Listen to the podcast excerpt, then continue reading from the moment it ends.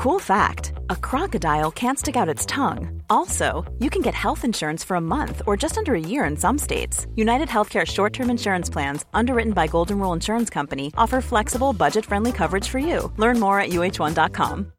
Millions of people have lost weight with personalized plans from Noom, like Evan, who can't stand salads and still lost 50 pounds. Salads, generally, for most people, are the easy button, right? For me, that wasn't an option. I never really was a salad guy. That's just not who I am. But Noom worked for me. Get your personalized plan today at Noom.com. Real Noom user compensated to provide their story. In four weeks, the typical Noom user can expect to lose one to two pounds per week. Individual results may vary. Hey, I'm Ryan Reynolds. Recently, I asked Mint Mobile's legal team if big wireless companies are allowed to raise prices due to inflation. They said yes. And then when I asked if raising prices technically violates those onerous two year contracts, they said, What the f are you talking about, you insane Hollywood ass? So to recap, we're cutting the price of Mint Unlimited from $30 a month to just $15 a month. Give it a try at mintmobile.com slash switch. $45 up front for three months plus taxes and fees. Promo for new customers for limited time. Unlimited more than 40 gigabytes per month. Slows. Full terms at mintmobile.com.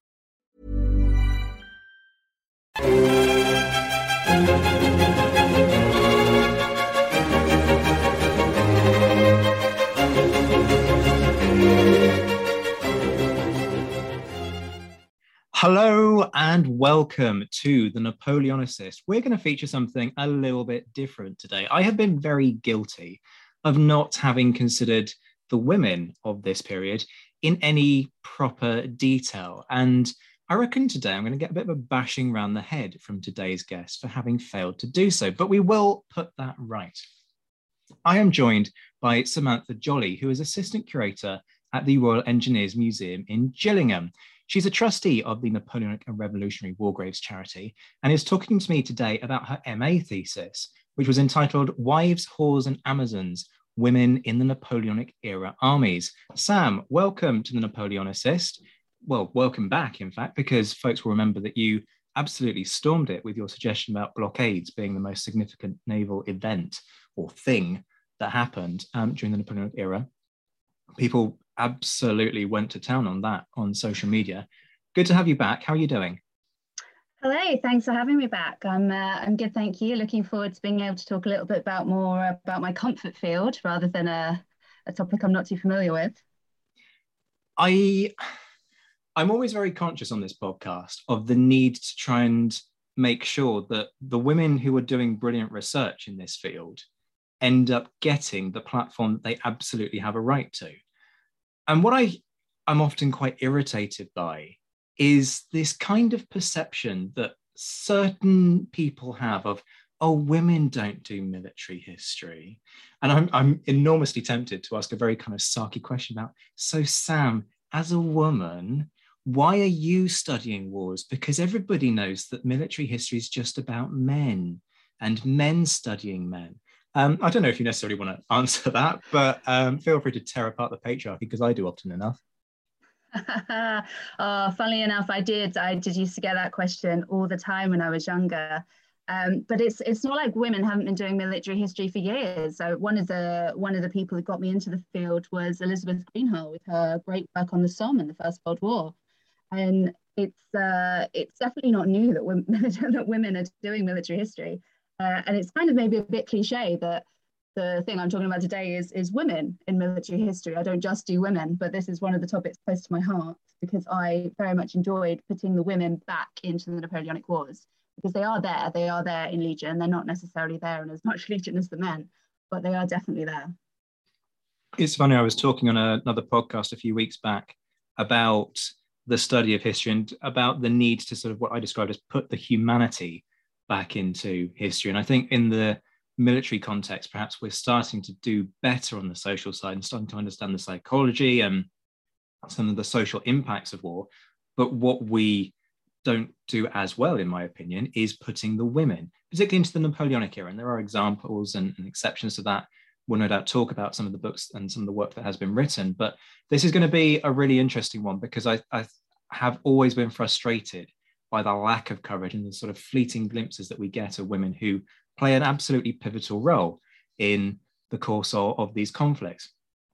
So touching on that, that historiography element, let's start with sort of the history of the history of women in the Napoleonic era armies because knowledge about these women isn't mainstream. I think it's fair to say their presence is sort of vaguely acknowledged, but it's usually just a really kind of frustrating single line and then people move on.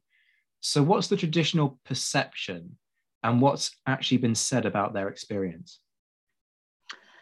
So, as you can probably imagine, uh, a lot of the earlier books about the Napoleonic Wars, sort of the, the 19th century texts, they don't really comment on them too much. They, as you say, they have sort of a line, they acknowledge they existed, but this also isn't really uh, not to be expected because they are, on the whole, most of the women who are camp followers and battalion wives, they are common soldiers' wives. And the common soldiers themselves don't necessarily get a huge amount of space in these Napoleonic histories of the 19th century. They are operational and tactical and political.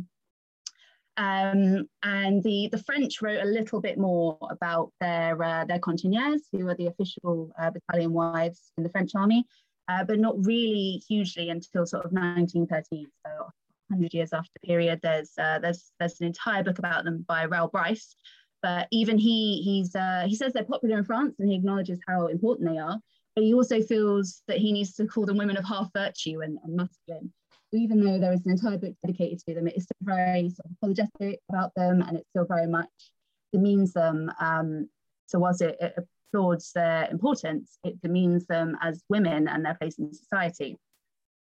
And as you can then imagine, sort of in the 1960s, with uh, uh, the sort of populist movement towards personal stories and also the rise in feminist history, there is then a, a slight increase in these stories, but mainly actually soldier women because they defy gender norms, because they're exciting. And they go into histories or as anthologies of extraordinary women and women who break down the patriarchy rather than as women within the military in the Napoleonic Wars. And they are treated as special and extraordinary, and they're taken away from the context in which they were, were fighting. Uh, but with this onset of feminine history, the, the camp followers kind of get neglected a bit because they don't challenge the gender norms. They are there because of their husbands, or they are there because they followed the army and followed the men and they cook and they clean. They're not fighting against the patriarchy, which actually, as I'll talk about later, most soldier women weren't anyway, but they're not defying the gender norm and therefore they're not this sort of political um, figure for these, these, these uh, anthologies. Uh, but a really, really great book that came out in sort of around about 2005 was Thomas Cardoza wrote about um, the cantinières from the old regime through to 1906 when the end of the role uh, for women came. The, the, the logistics side was formalized into the, the male soldier part of the army. Um, and he uh, he really did a big study on all of the cantinières of the Vivandières. There hasn't been really as much of a similar British one. Uh, Annabel Venning wrote a really good book about following the drum about soldiers' wives. But um, apart from that, there hasn't been huge amounts of studies. Uh, since I did the bulk of my research, Charles Esdaile has written about Spanish women in the Peninsula, but as that happened off the bulk of my research, I can't really comment too much about that. But um, one, uh, one that I forgot to mention in the 30s, uh, before all the feminism, uh, a little anthology on important women came out, and uh, by O.P. Gilbert. And what I find really interesting in this one is that he uh, he couldn't accept that female soldiers could still be femi- uh, feminine. Uh, and he had a huge surprise that the French Fernig sisters could both be successful at making preserves and killing men. And I've always found that very interesting. This this uh, this contrast between a fighting woman and a woman, and how they can't be the same thing. Right. okay, so his fragile sense of masculinity to one side. Um, I'm also interested in the the the way in which these women are represented in kind of the popular not the popular kind of ways of thinking about this period. And i know you and i have been talking a, a, few over a few days as we've been planning this podcast and you've been showing me a curious um french what's the word for it? It's like a comic book really isn't it? It's almost like marvel but for the napoleonic wars um, but the representations of women in that, from certainly from what I've seen, from what you've sent me, are um, well, they're borderline porn. Well, no, they're not even borderline pornographic. They are pornographic, frankly. So, you know, we're talking about the 1930s and this guy kind of not being able to get his head around the fact that somebody might a woman might want to join up and fight. In in this comic book, um, we'll talk about the particulars in a second. You've got this kind of perception that women are just there to start a family and haven't got any kind of notion of anything beyond that. Has much kind of changed in terms of perception? Are we actually kind of waking up to the realities, or is there still a huge amount that's left to do there? when it um, when it comes to the camp followers and soldiers' wives in uh, in popular culture, they tend to be either victims or plunderers.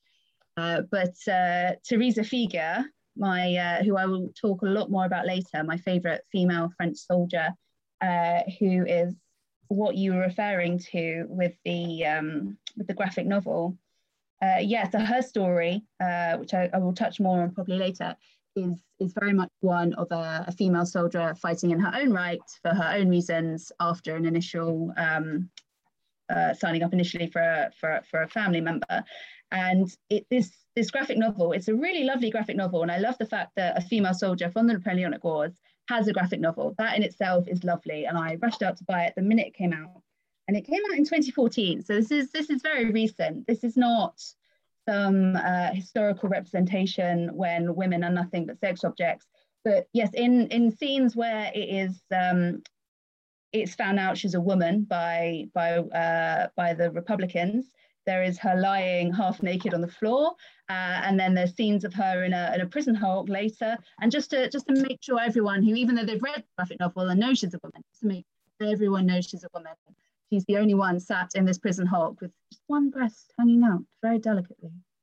Uh, so there is definitely still this element, I think, sometimes of uh, people being sexualized, women being sexualized from this period, which I, I imagine in some contexts is fine. Uh, like in the in the uh, TV dramatizations of Sharpe, Teresa, the the Spanish um, partisan, she is sexy because she's sexy, not because she's got anything hanging out or anything. So there are definitely there are definitely ways to make these women feminine and awesome, but without the classic sexualization that unfortunately some of the popular culture has. Absolutely. There's a whole conversation to be had there about representations of women in Sharpe, which we will probably avoid and perhaps save for another day.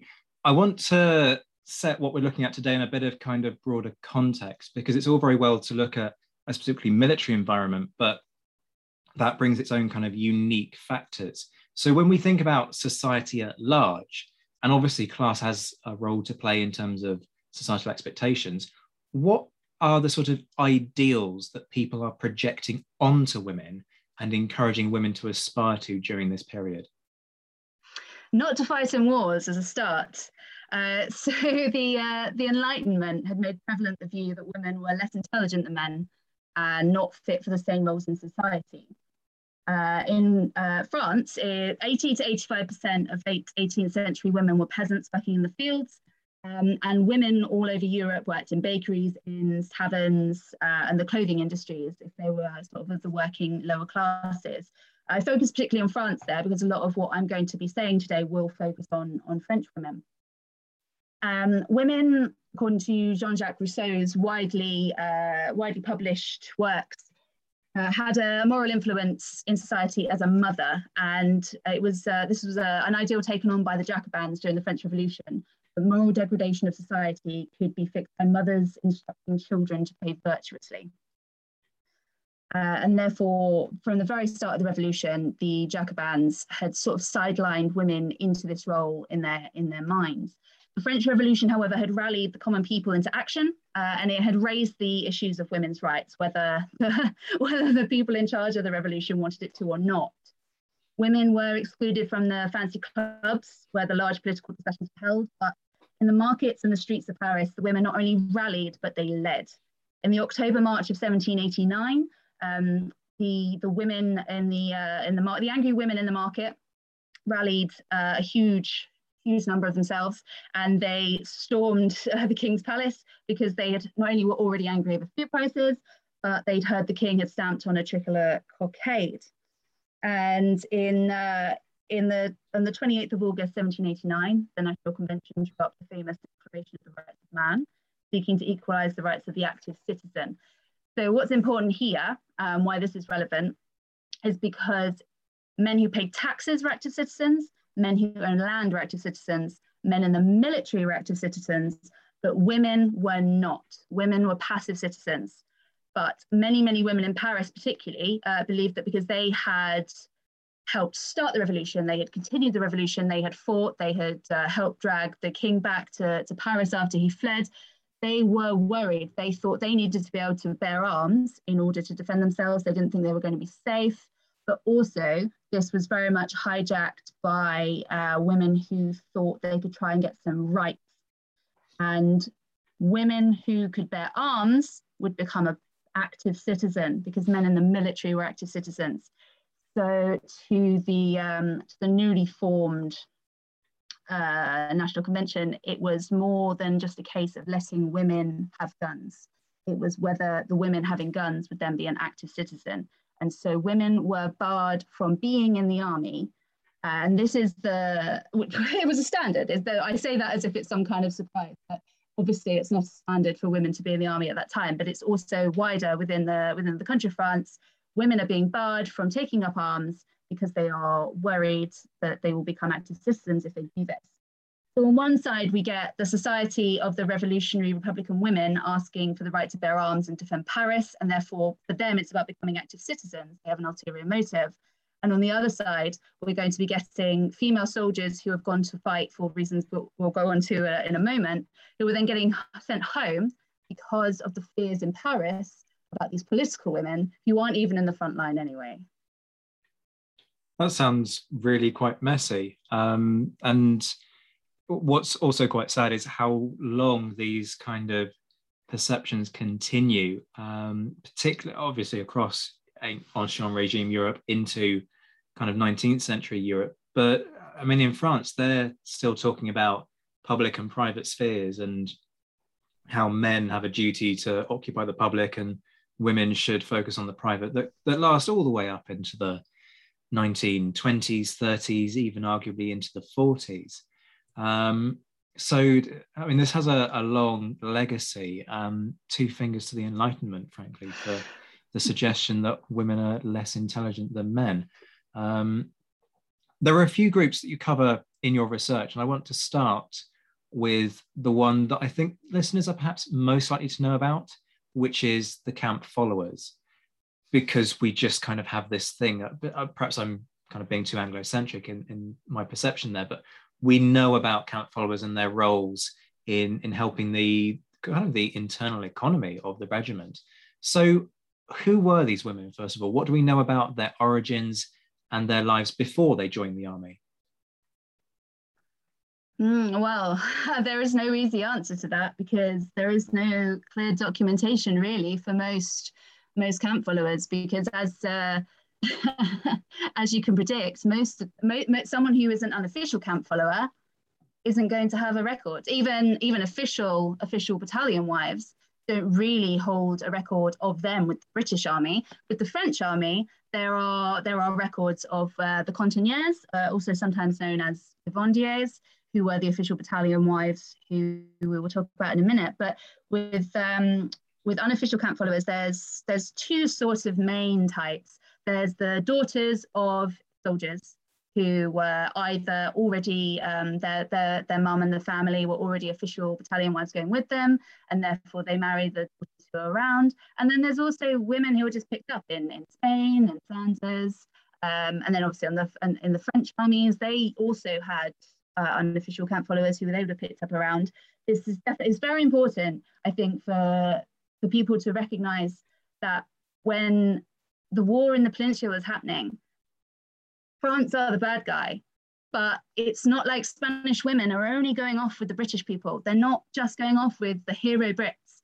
They are also going off with the French army. There are hordes of Spanish women who are either falling in love with French men or they're following the French army because there are opportunities to to try and marry someone or to get food or to make money off of them or to haul themselves out however is best to survive. Yeah absolutely right. Um, I'm, I'm not going to argue with you on that one. And of course there's there's a huge backlash eventually. Um, uh, you kind of see this with the whole afrancesado movement. That was an attempt at a spanish accent. Apologies. That was appalling. Um, but that that whole kind of movement receives a, a, huge backlash, initially from sort of the guerrillas, but then in time, just kind of more generally in Spain as, as the French are, are pushed back. So uh, it's a really important point that you make. But equally, as you said, a lot of your work is kind of French orientated.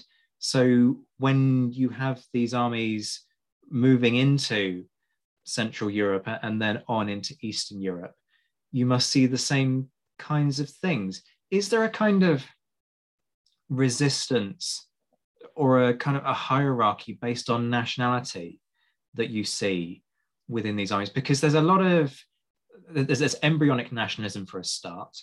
There's a lot of um, kind of snobbish tendencies to look down their noses at other nations. You see this in the British Army, where they automatically think they're better than the French.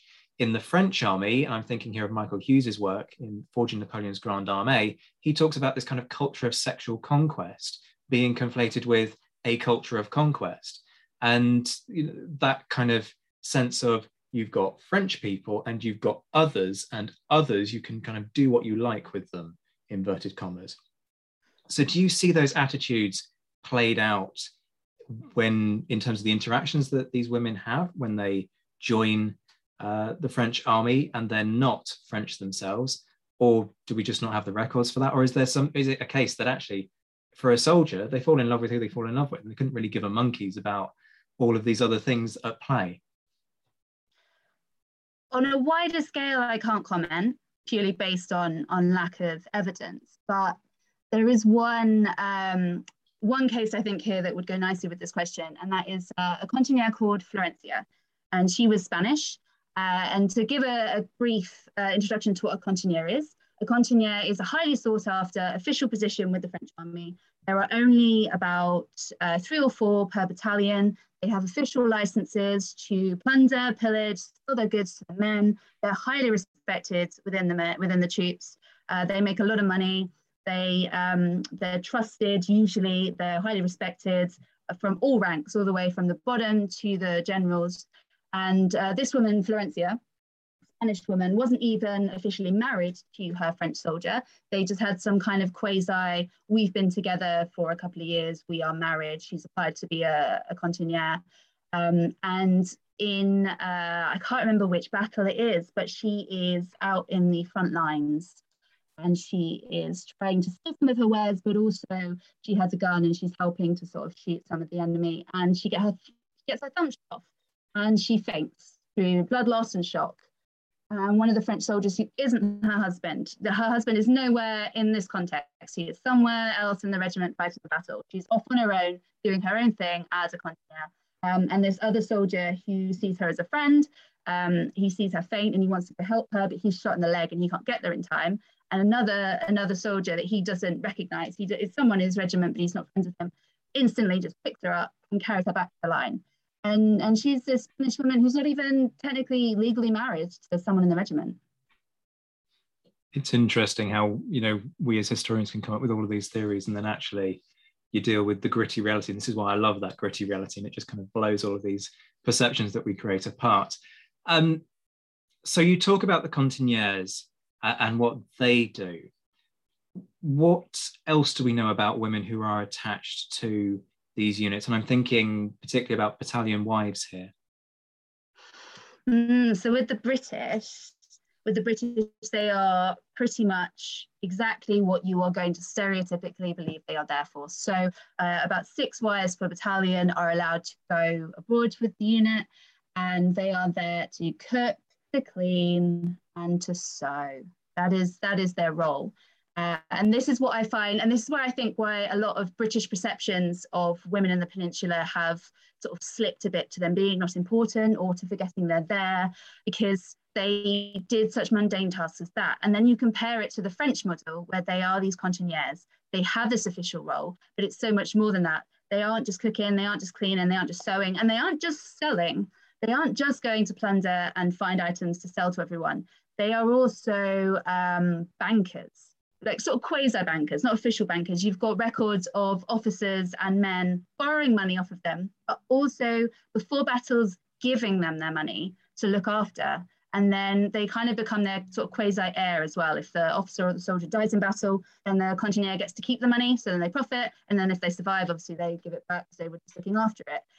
And I find this very, very um, interesting because the British Army, I, I don't think the officers and men would even trust the soldiers' wives with their kind of like I don't know spoons, let alone let alone their money. Yeah, the British um, side is really interesting because it's quite when you do get references to them, it's quite clear that the without the battalion wives, the battalion wives basically do what the hell they want, and it annoys the hell out of Wellington. Um, so there's a, a, woman called Bridget Skiddy. I believe she's um, an Irish woman, and Wellington issues an order that the battalion wives aren't allowed to be to march in advance of the army's line of march. Um, I think they're on a retreat actually, because there's an issue with the fact that the women head out early, they hit the campsite, they scour the local um, landscape for food, particularly bread. And the idea is that they're making sure that their men have got something to eat when they come in from the day's march or the day's skirmishing or whatever it might be. And so a provost marshal is told, look, you need to do something about this. And so he lies in wait and he shoots one of the battalion mules. He gets the ultimate verbal battering from this woman.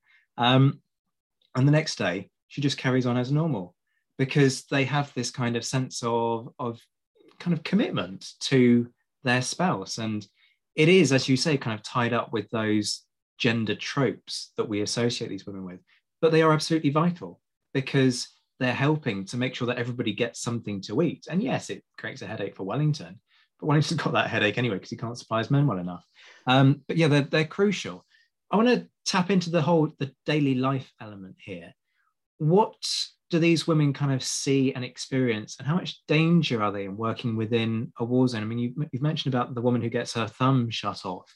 Is that kind of unusual? You've also got this fact that they're in an environment where it's all men and you know all of the the dangers that come with that so what what are their lives like day to day mm, so Biddy, uh, Biddy Skiddy actually is a nice way in because she is she's one of my little heroes.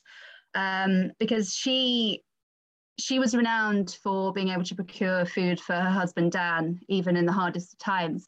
But also she has one of the kind of it's a very symbolic story i think. Um, she noticed that her husband was flagging. Uh, he in the peninsula he couldn't go on. He absolutely could not go on and she said how about i carry your pack for you? Obviously in, in more of a, a 1800s victorian uh, sorry a peninsular war um, accent. And he said no i will get i will i will get done for desertion. I will get tried for desertion if you and she said and i will take you. And she took him with his pack attached and just carried him and his pack in order to keep him surviving.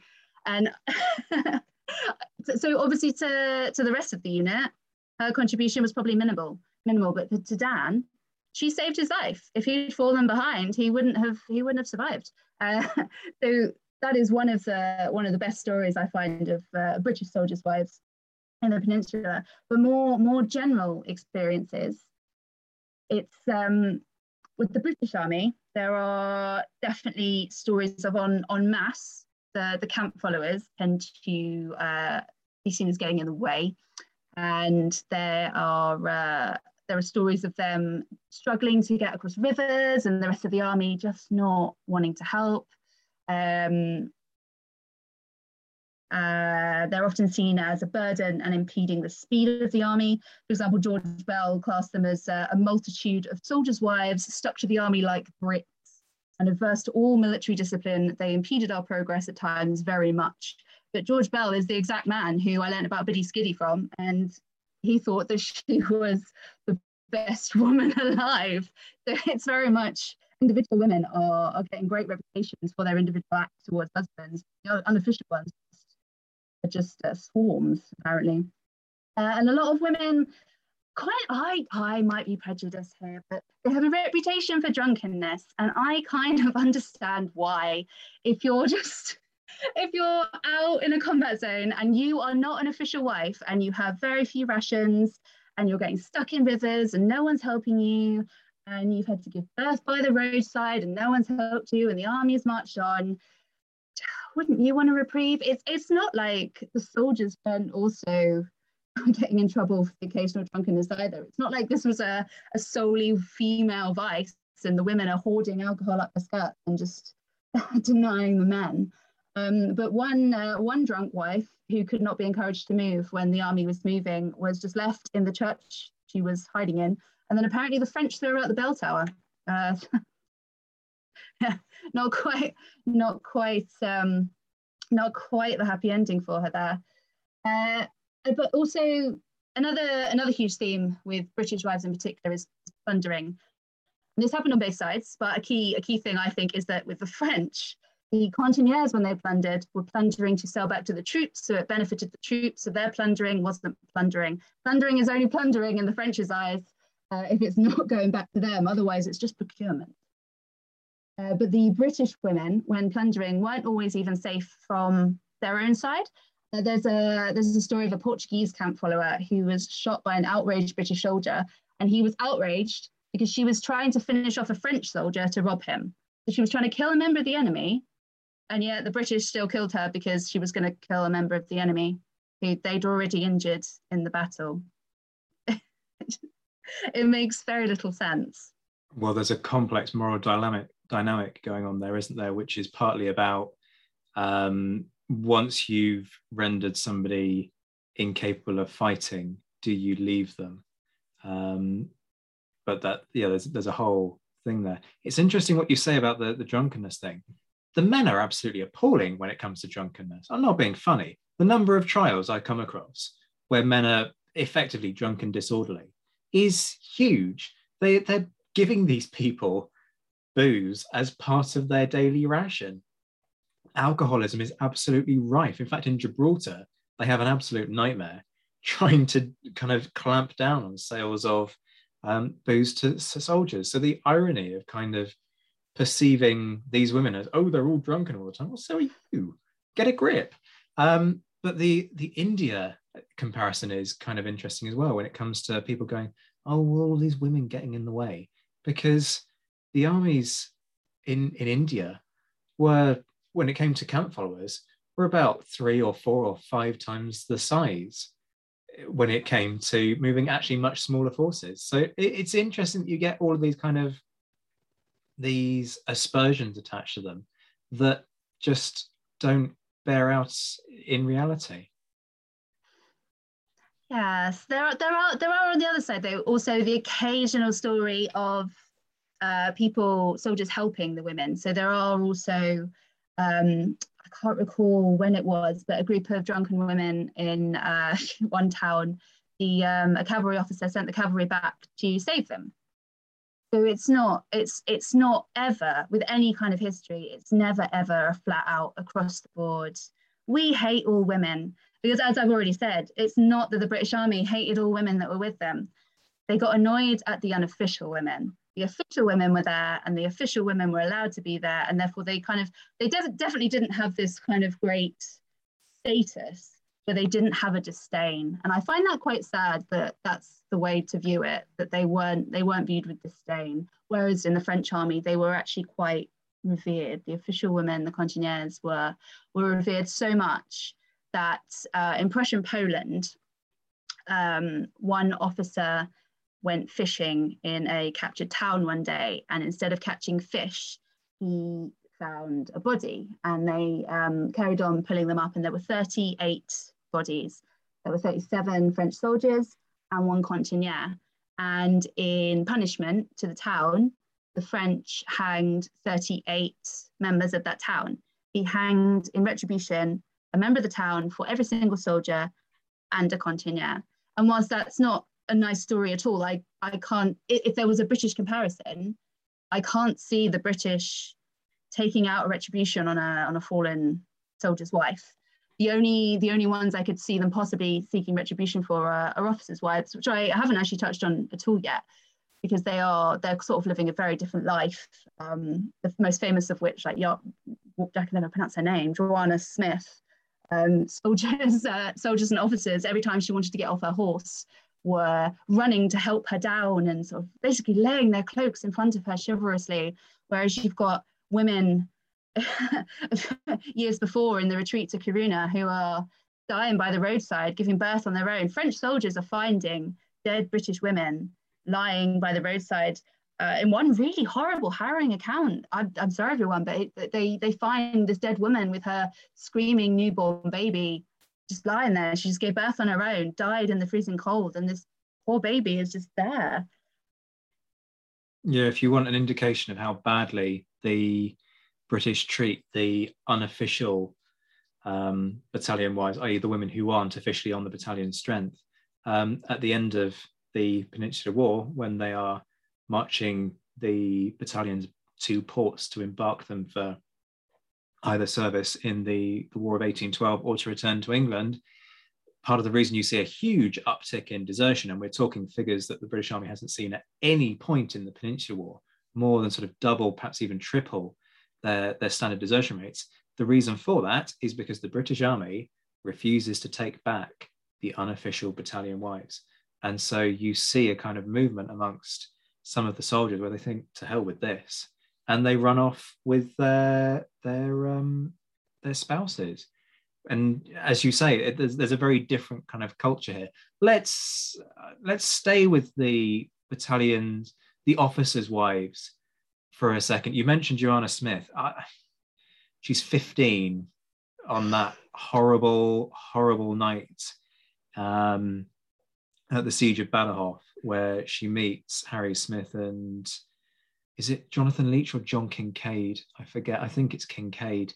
Um, and they both basically try to to woo her. So I, I, always feel quite uneasy about the fact, and I know that's modern sensibilities and different times and different kind of standards, but I always feel quite uneasy about the fact that she's a teenager um, when she gets inverted commas swept off her feet, if indeed that is how it happened. Um, but there was genuine affection there. So, so tell us more about the, the experience of officers' wives and you know the way in which that kind of differed aside from the obvious thing about affluence so officers' wives are an odd one because they're they're always treated with a, a huge amount more respect because of the British class system than the the, the, the other battalion wives. But in um, in May 1813, Major Augustus Fraser asked, What will these ladies do? And his question is not unfounded because the answer essentially is nothing. don't do the cooking, they don't do the cleaning, they don't do the sewing, they don't go plundering to feed their husbands because they don't need to. And if anything, uh, a lot of the time they were also just their luggage uh, would get in the way. Um, however, I know that sounds very, very judgmental of me, but there are there are instances where uh, some notable women did ride out into the battlefield with their husbands. So George Bell recalled the wife of Colonel Dalbiac riding out at Salamanca. Uh, apparently, the delicate and beautiful wife of Colonel Dalbiac braved the dangers and privations of two campaigns with the fortitude and patience of her sex. In the Battle of Salamanca, forgetful of herself, forgetful. She uh, clearly was uh, forgetting how to be a woman, because women don't fight, remember everybody. Supported by strong affection for her gallant knight, this man who is her protector, even though she has chosen to, over, to go over uh, to the peninsula with him, uh, exposing herself to imminent peril. There was no man present that day fighting the battles of his country who did not fight with more than double enthusiasm, seeing that fair lady in such danger on the battlefield. So in, in her case, she inspired the, the men around her. Um, but obviously, according to Bell, she uh, she didn't necessarily do much in her own right. She forgot herself, forgot how to be a woman, uh, and inspired the men around her. When in reality, she probably actually she wouldn't just be riding around the battlefield doing nothing. I can imagine she probably actually would have got up, uh, picked up a rifle, and done something useful. I'm not sure on this podcast we've ever had a historical burn but I, I, think we've just had that, ladies and gentlemen. I don't know how many episodes we're in now 125, 130. Um, but I'm not sure any of uh, the people that we've cited have ever been torn apart in quite such fashion. but sorry, I interrupted you, Sam. Carry on. There's never been a faster or easier way to start your weight loss journey than with PlushCare PlushCare accepts most insurance plans and gives you online access to board-certified physicians who can prescribe FDA-approved weight loss medications like Wegovy and Zepbound for those who qualify.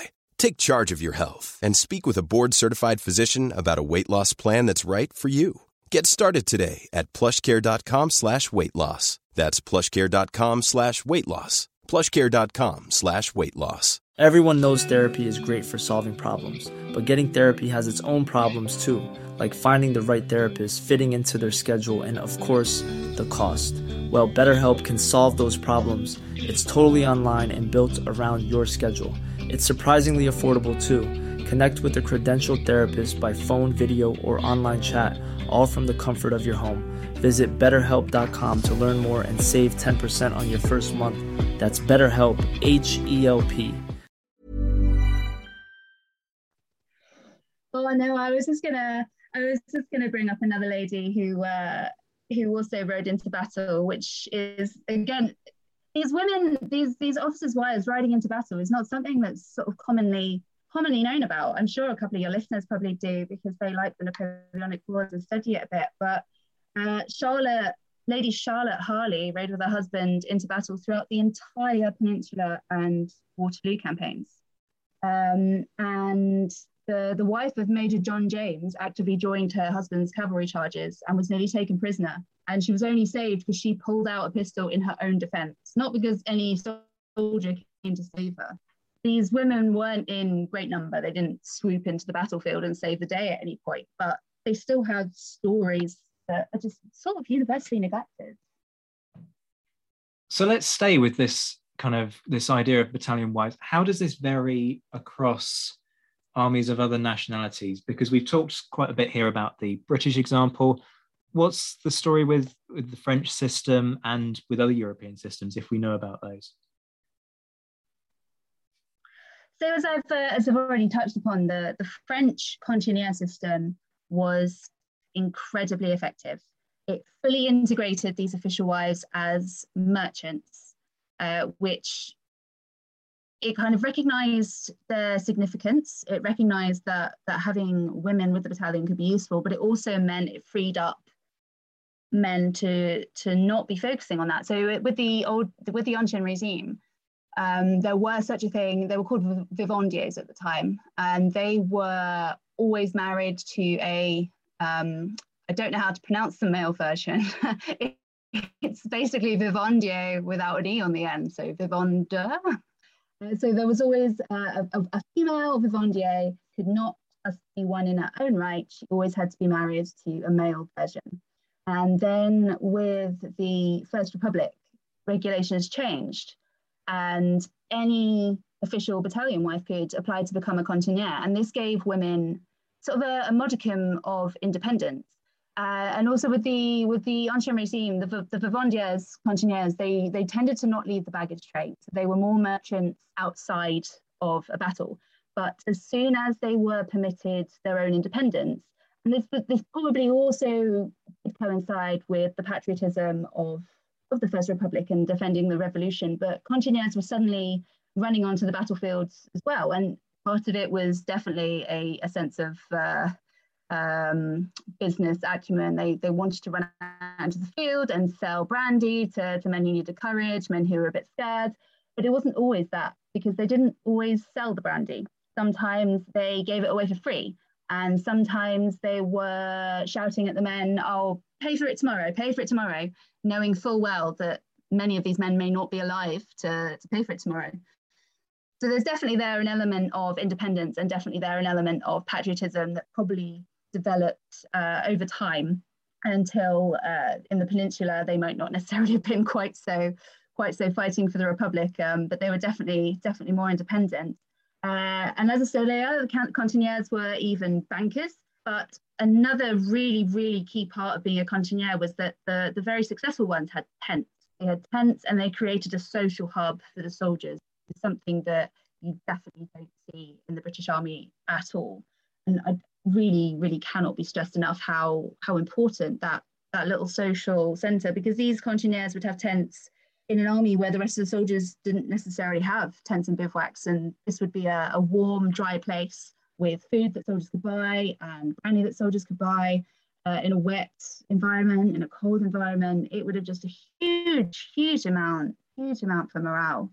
I want to move on to a topic here that I know is going to particularly fascinate our listeners, not least because we tend not to talk about this very much. But your research has uncovered details about women actually serving in the ranks, i.e., fighting. They are soldiers. So, do we have any evidence of women being actively recruited into the army, or is we are we still kind of uh, within France? You mentioned about you know concerns about women in Paris and them pushing for rights. So I'm guessing not in the French system, but in other nations, do we see women being called upon to fight in some form?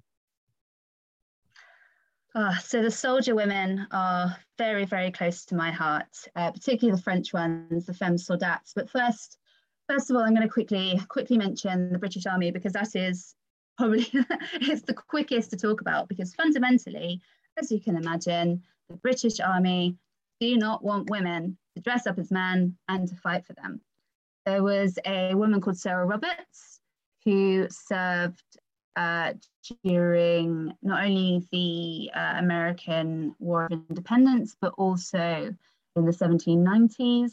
And she was injured, I think, in um, in the early 1800s in the Flanders campaign. And as soon as they found out she was a woman, they kicked her out. So she was in the British Army for 22 years and she was kicked out without a single pension. So having been kicked out, she was then completely denied any kind of pension and just completely just kicked out straight away with, with no acknowledgement of her 22 years service. This is definitely not a rarity for the British Army. So there's only there are very very few recorded um, in the even even before the Napoleonic Wars in the entirety of the, the 18th century. There were a couple of others. A woman named Phoebe Hessel who signed up because she wanted to follow her her husband at the time and then and remarried. And so usually um, British the British women supposedly tended to go because of love, because of a husband. Um, and it's not just British women in the British Army that get kicked out either. Joanna Stayne was serving in the King German Legion. She was injured in Portugal and she was sent home after 15 years of service. Um, every British woman that was found was sent home. The only woman that was that has that there's recorded evidence of uh, who fought for Britain and was not allowed was not made to go home was a French woman. Her, her name was Madame de Benners, and she was in the Damas Legion. So it was a French legion that then fought, a French royalist legion that then fought under the flag. But She was kind of a safe thing because she wasn't British. She was the kind of weird, weird anomaly in the, the French legion. Um, so therefore, it didn't really, suppose it seemed it didn't really matter to the British. That's pretty piss poor, and particularly considering the first lady that you mentioned was injured. And so, therefore, and I'm not don't quote me on this because I'm not good on the Chelsea pension records, but if you're wounded and it affects your day-to-day life, you the men were entitled to Chelsea pensions, whether as in pensioners or out pensioners. So that's I, I can't say I'm surprised, but that is pretty appalling. Yes, but the thing I find very interesting is that with the longevity of these um, Sarah Roberts service in particular, the 22 years of service, I find it very hard to believe that the men around her and her commanding officer didn't know. So I, I have no evidence for this. All I can go by is the fact that I'm a woman and I know that I would not be able to hide the things that make me a woman from a group of men for 22 years in a scenario where you have very little privacy, either bathing, going to the latrine, um, certain monthly cycle issues. I do not believe that they didn't know. And I just, I reckon that to the, the commanding officer in this case, it was this soldier is good at being a soldier. And then suddenly she's injured and other people above them find out. And he's like, oh, oh no, I never knew. I promise I never knew. Complete mystery to me, but I completely agree with you. But also, it, it taps into something that we were talking about or, or touching on earlier about you know, for the average individual in the ranks, do they really care about some of these things? We were talking about nationality and questions about nationality. And when it comes to fighting, and this is where Ed Coss's work comes into play when he talks about kind of primary group cohesion. And individuals, mess groups sitting down and trusting one another. If she's prepared to fight as hard as every other bloke in that mess group, they don't care. She's got her back, so they've got their she they've got her back. So I wouldn't be surprised if you're absolutely right on that. What about the French example? So France, France is very interesting because in the uh, in the French archives there is documentary evidence of four definite female soldiers. But as of April 1793, when a decree was released to send all women home who, who were following the army, who were either unofficial camp followers or female soldiers, female soldiers were specifically mentioned in this decree. That's how prolific they were. They estimated about 300 women were fighting for the for the, the First Republic in 1793, which is a huge amount considering they're not permitted. This isn't this isn't a case of women are being encouraged to go to the front and all look 300 of them have decided to go. This is in a society where women are actively not allowed into the army.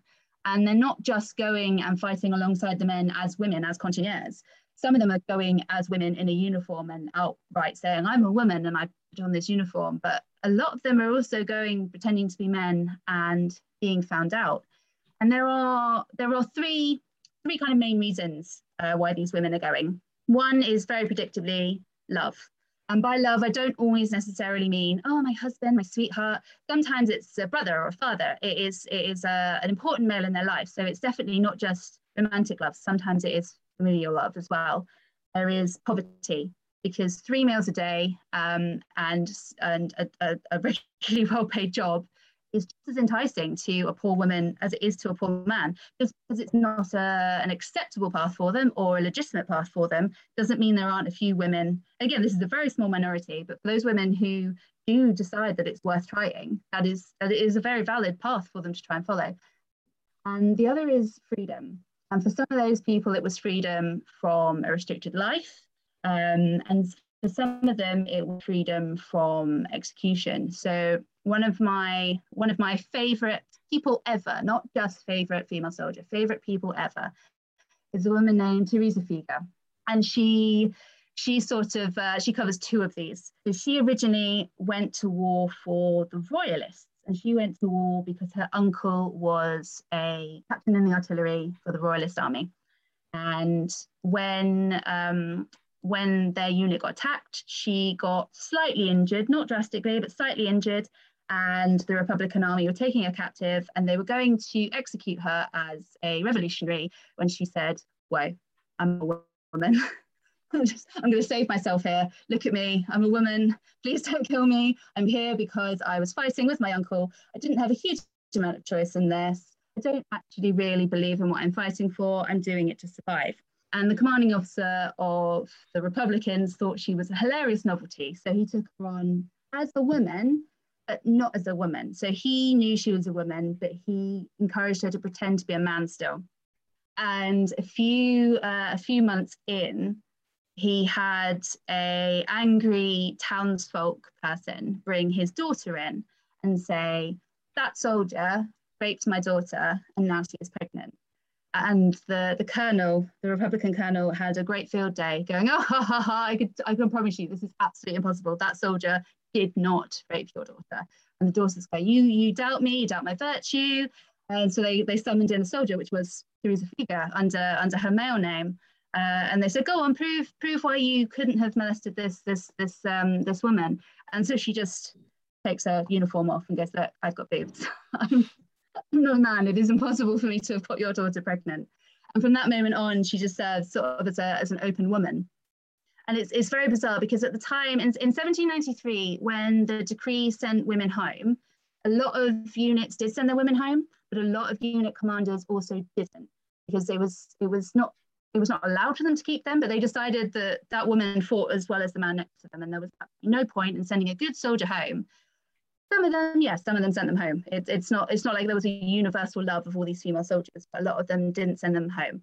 So in this context, you're not allowed to be a female soldier, and yet Teresa Figueur was not only kept on, but every every now and then she um, she would retire, and then she'd get re-enlisted into another regiment. It was always this re-enlistment of her, Uh, and at Toulon, she she served with uh, with Napoleon and really didn't like him. She thought he was a, a bit of a knob, which I'm I'm yeah Zach's laughing, but I'm a bit sad because I'm a Napoleon fan. and this is um, true. a few. but one of my one of my favorite Teresa Figueur stories is so she is this incredibly badass woman. She fights in a lot of battles. She saves a French commander in one of them. She has horses shot from underneath her twice. And then the one story in her memoir that she says really sticks out to her and haunted her sleep for a couple of years was this young Russian guy that she killed. And she killed him because as she was riding towards him, he shot at her. And it wasn't that he shot at her that she killed him. She killed him because the shot grazed the tiger skin on her dragoon helmet and she was furious. Teresa wasn't the uh, the the only female soldier to distinguish herself in the wars. At, uh, at in Belgium, 1792, Felicity Fernig single-handedly rescued a French wounded officer, uh, whilst her sister on the other side of the battlefield killed two Hungarian grenadiers and captured the commander of an enemy battalion. In 1807, uh, a woman called Madame Poncet, I don't know her first name, killed a Russian captain and rescued a leaderless cavalry unit. So she rescued the leaderless cavalry unit. So she rescued it and took it over and got it back to the rest of the troops. Um, in the same year, she was shot under the right armpit, and having bound it up, she continued to take six prisoners, six prisoners by herself. At Antwerp, uh, a woman named Mathis uh, seized an Austrian imperial eagle, and a woman named simply as Desgrassins returned from the war with only one ear, scars on her face and thighs. And so uh, this implies either she was constantly in the middle of the action or was very bad at dodging bullets. So the, the femme soldats fought hard. They were they were there for a reason. If they weren't good soldiers, if they didn't fight hard, they would have been sent home or married off to someone and become a, a soldier's wife. I don't have a huge amount of stories from other nationalities, but they are there. So um, one of the most famous Spanish women, uh, Agustina Zaragoza, she was at the siege of Zaragoza. She was carrying ammunition to the Spanish artillery when all of them were killed by um, by one by one explosion. And so she, as the, the wall breached and the French started to come through, she fired the cannon that had already been loaded and killed all of the French in one go. And that bought the Spanish time to, to hold back from the French. And she became a, a, national hero as well as just a local hero. She was given a, a rank in the Spanish army. But what was very interesting, I found with her, is that when she went aboard a naval ship, a British naval ship, uh, for dinner, they acknowledged her military rank. So the British acknowledge their own women. Uh, any British woman in the army gets sent home in disgrace as an abomination with, with no pension um, and no pay. But foreign women are respected versus their rank. And when Teresa Figueur got captured, Teresa Figueur got captured by the British. She got captured by the British, um, I think, in the peninsula actually. And originally, uh, she was made to wear a dress, so they refused to acknowledge that she was a soldier in that sense but they did eventually acknowledge she was a soldier. But then when she got back to the UK, she wasn't put on a prison help with the rest of the soldiers. She was um, imprisoned in, well, sort of under house arrest in Portsmouth, and she raised rabbits. It's a bit of an odd, bit of an odd imprisonment. And then she was repatriated in, in 1814. But the British um, definitely respected Agustina Zaragoza, which I find I find very strange. And another really interesting foreign example is Nadezhda Durova, with the Russian army. Now she she went to war. Uh, in her memoir, she very openly says it's because she wanted to live a freer life. She was the daughter of a major. She'd grown up surrounded by the military. She knew how to ride. She knew how to shoot. She married a man, had a kid, and decided this life isn't for me and just packed up and signed up as a boy. And she interestingly does mention in her memoirs that she found it very, very hard to cover up being a woman because the fashion for the Russian men in her particular unit was to have big bushy moustaches, and she naturally couldn't couldn't grow that. And she got, I think she got a transfer somewhere else.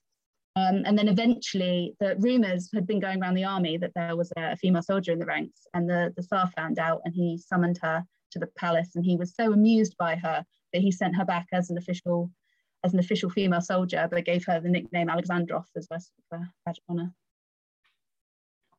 So you were talking about um, the French army, and you touched on Napoleon. Napoleon, he's no.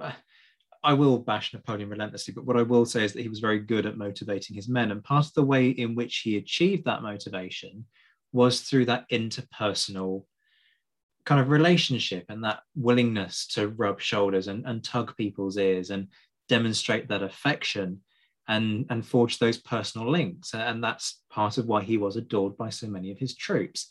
Do we have any stories of things like the Legion d'honneur being handed to women? Because, in one sense, you know, these, you, you've said yourself, you know, you've got women rallying regiments, you've got women taking Austrian standards. These are heroic acts that, if any man were responsible, they would be appearing before a general or a marshal or the emperor himself and receiving some kind of honor.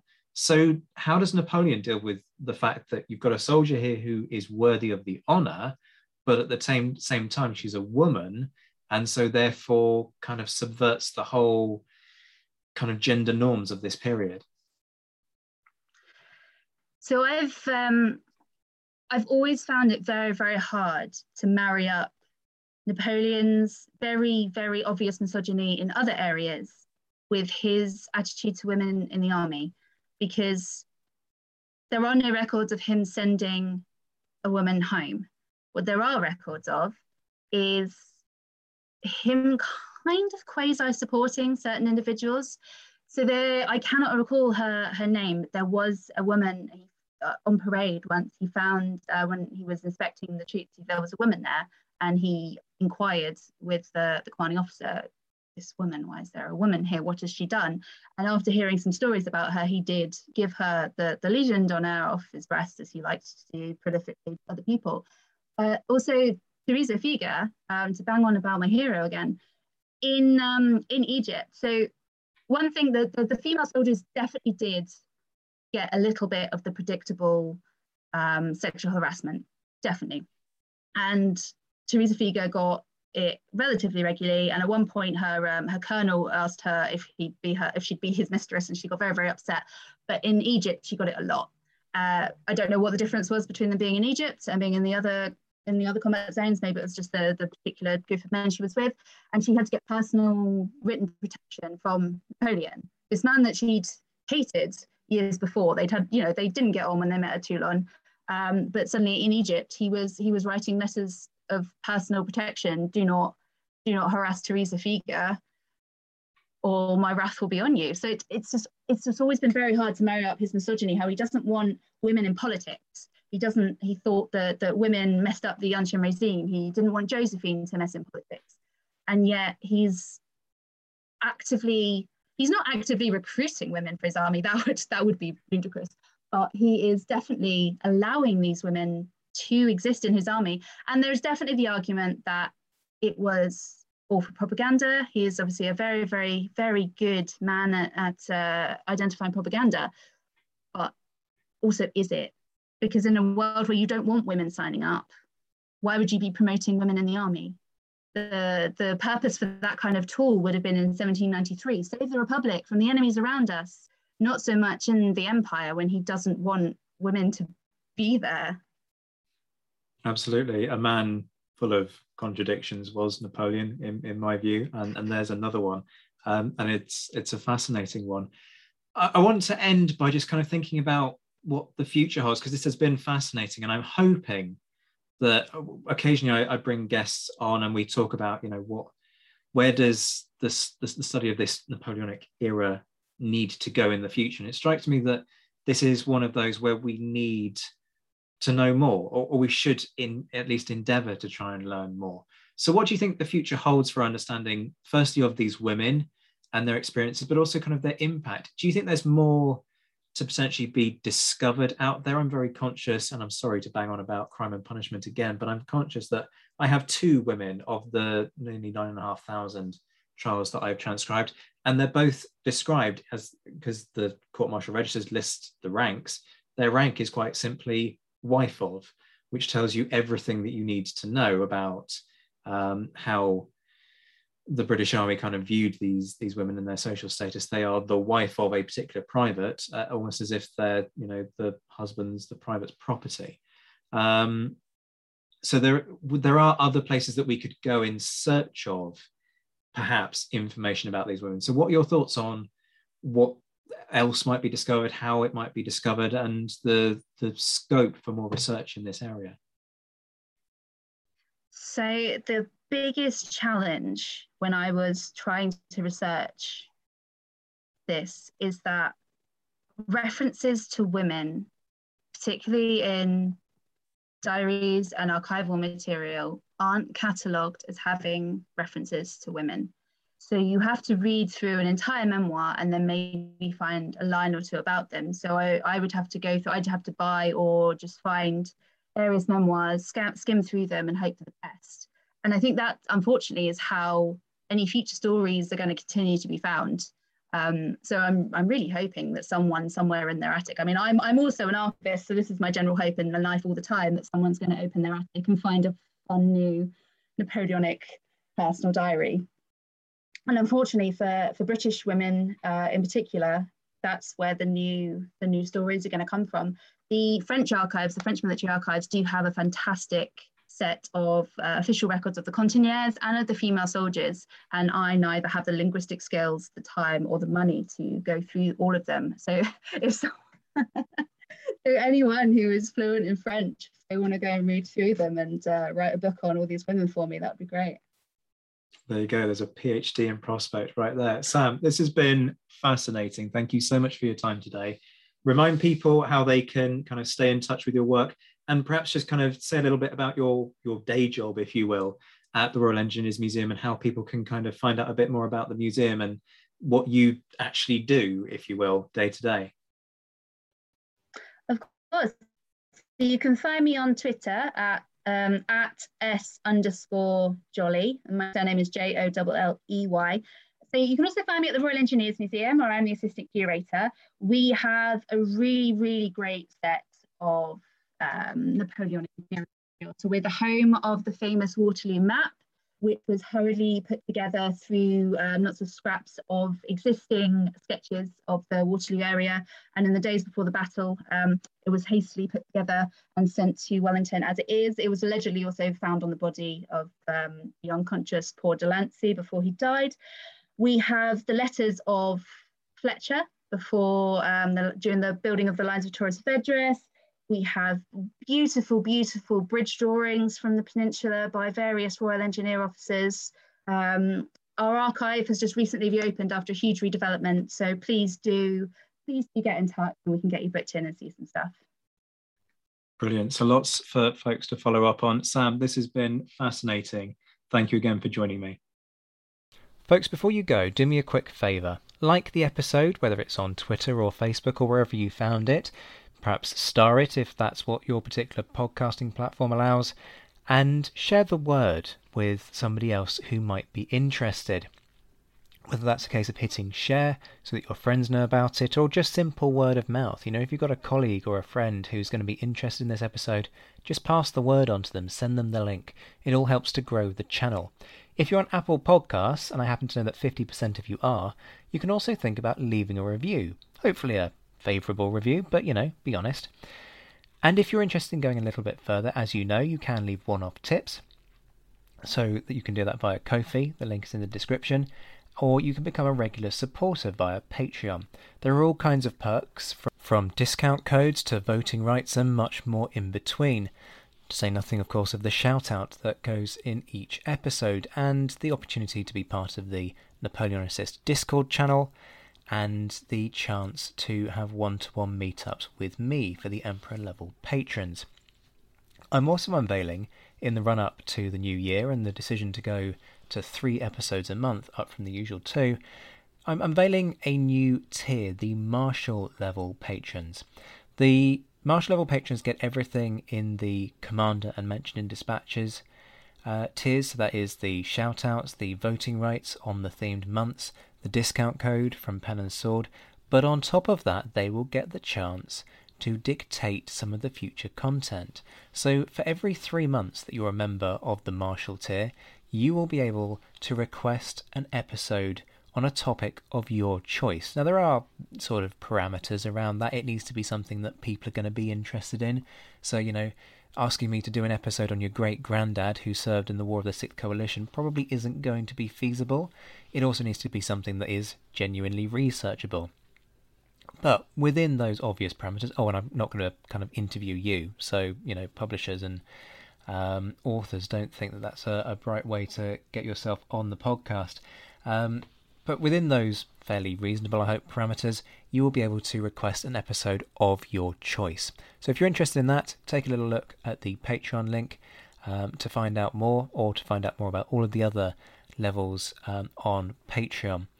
As ever, a big shout out to my patrons, my Emperor level patrons, Mark Stoos and JC Kaiser, my Commander patrons, Goa Brown, Jane Davis, Marcus Cribb, Matt Bone, Bob Burnham, and Stephen Gillen, and my mentioned in dispatches patrons, Alexandra Leon, Beatrice de Graaf, Brendan Teeling, Colin Fieldhouse, Ed Coss, Anonymous Canadian, Gareth Copeland, Jeff Maple, Hugh Brennan, James Bevan, Jim Deary, Jim Getz, John Haynes, Josh Keeney, Lucy Tatner, Lynn Dawson, Mark Dewhurst, Rob Griffith, Roy Muir, Ross Flowers, Ryan Diamond, and Stephen Colson. I'll be back soon, but until then, I'm Zach White. This has been The Napoleonicist. Take care of yourselves, my friends. Stay well, stay safe, and as always, thank you for listening.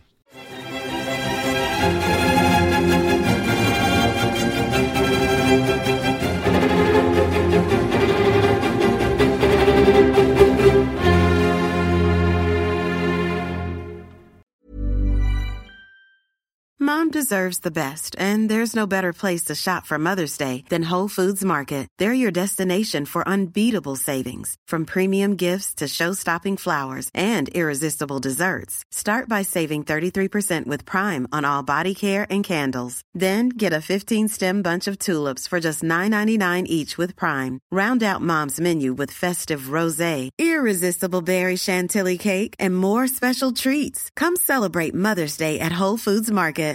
Hey, it's Danny Pellegrino from Everything Iconic. Ready to upgrade your style game without blowing your budget? Check out Quince. They've got all the good stuff shirts and polos, activewear, and fine leather goods, all at 50 to 80% less than other high end brands. And the best part? They're all about safe, ethical, and responsible manufacturing. Get that luxury vibe without the luxury price tag. Hit up quince.com slash upgrade for free shipping and 365 day returns on your next order. That's quince.com slash upgrade. Even when we're on a budget, we still deserve nice things.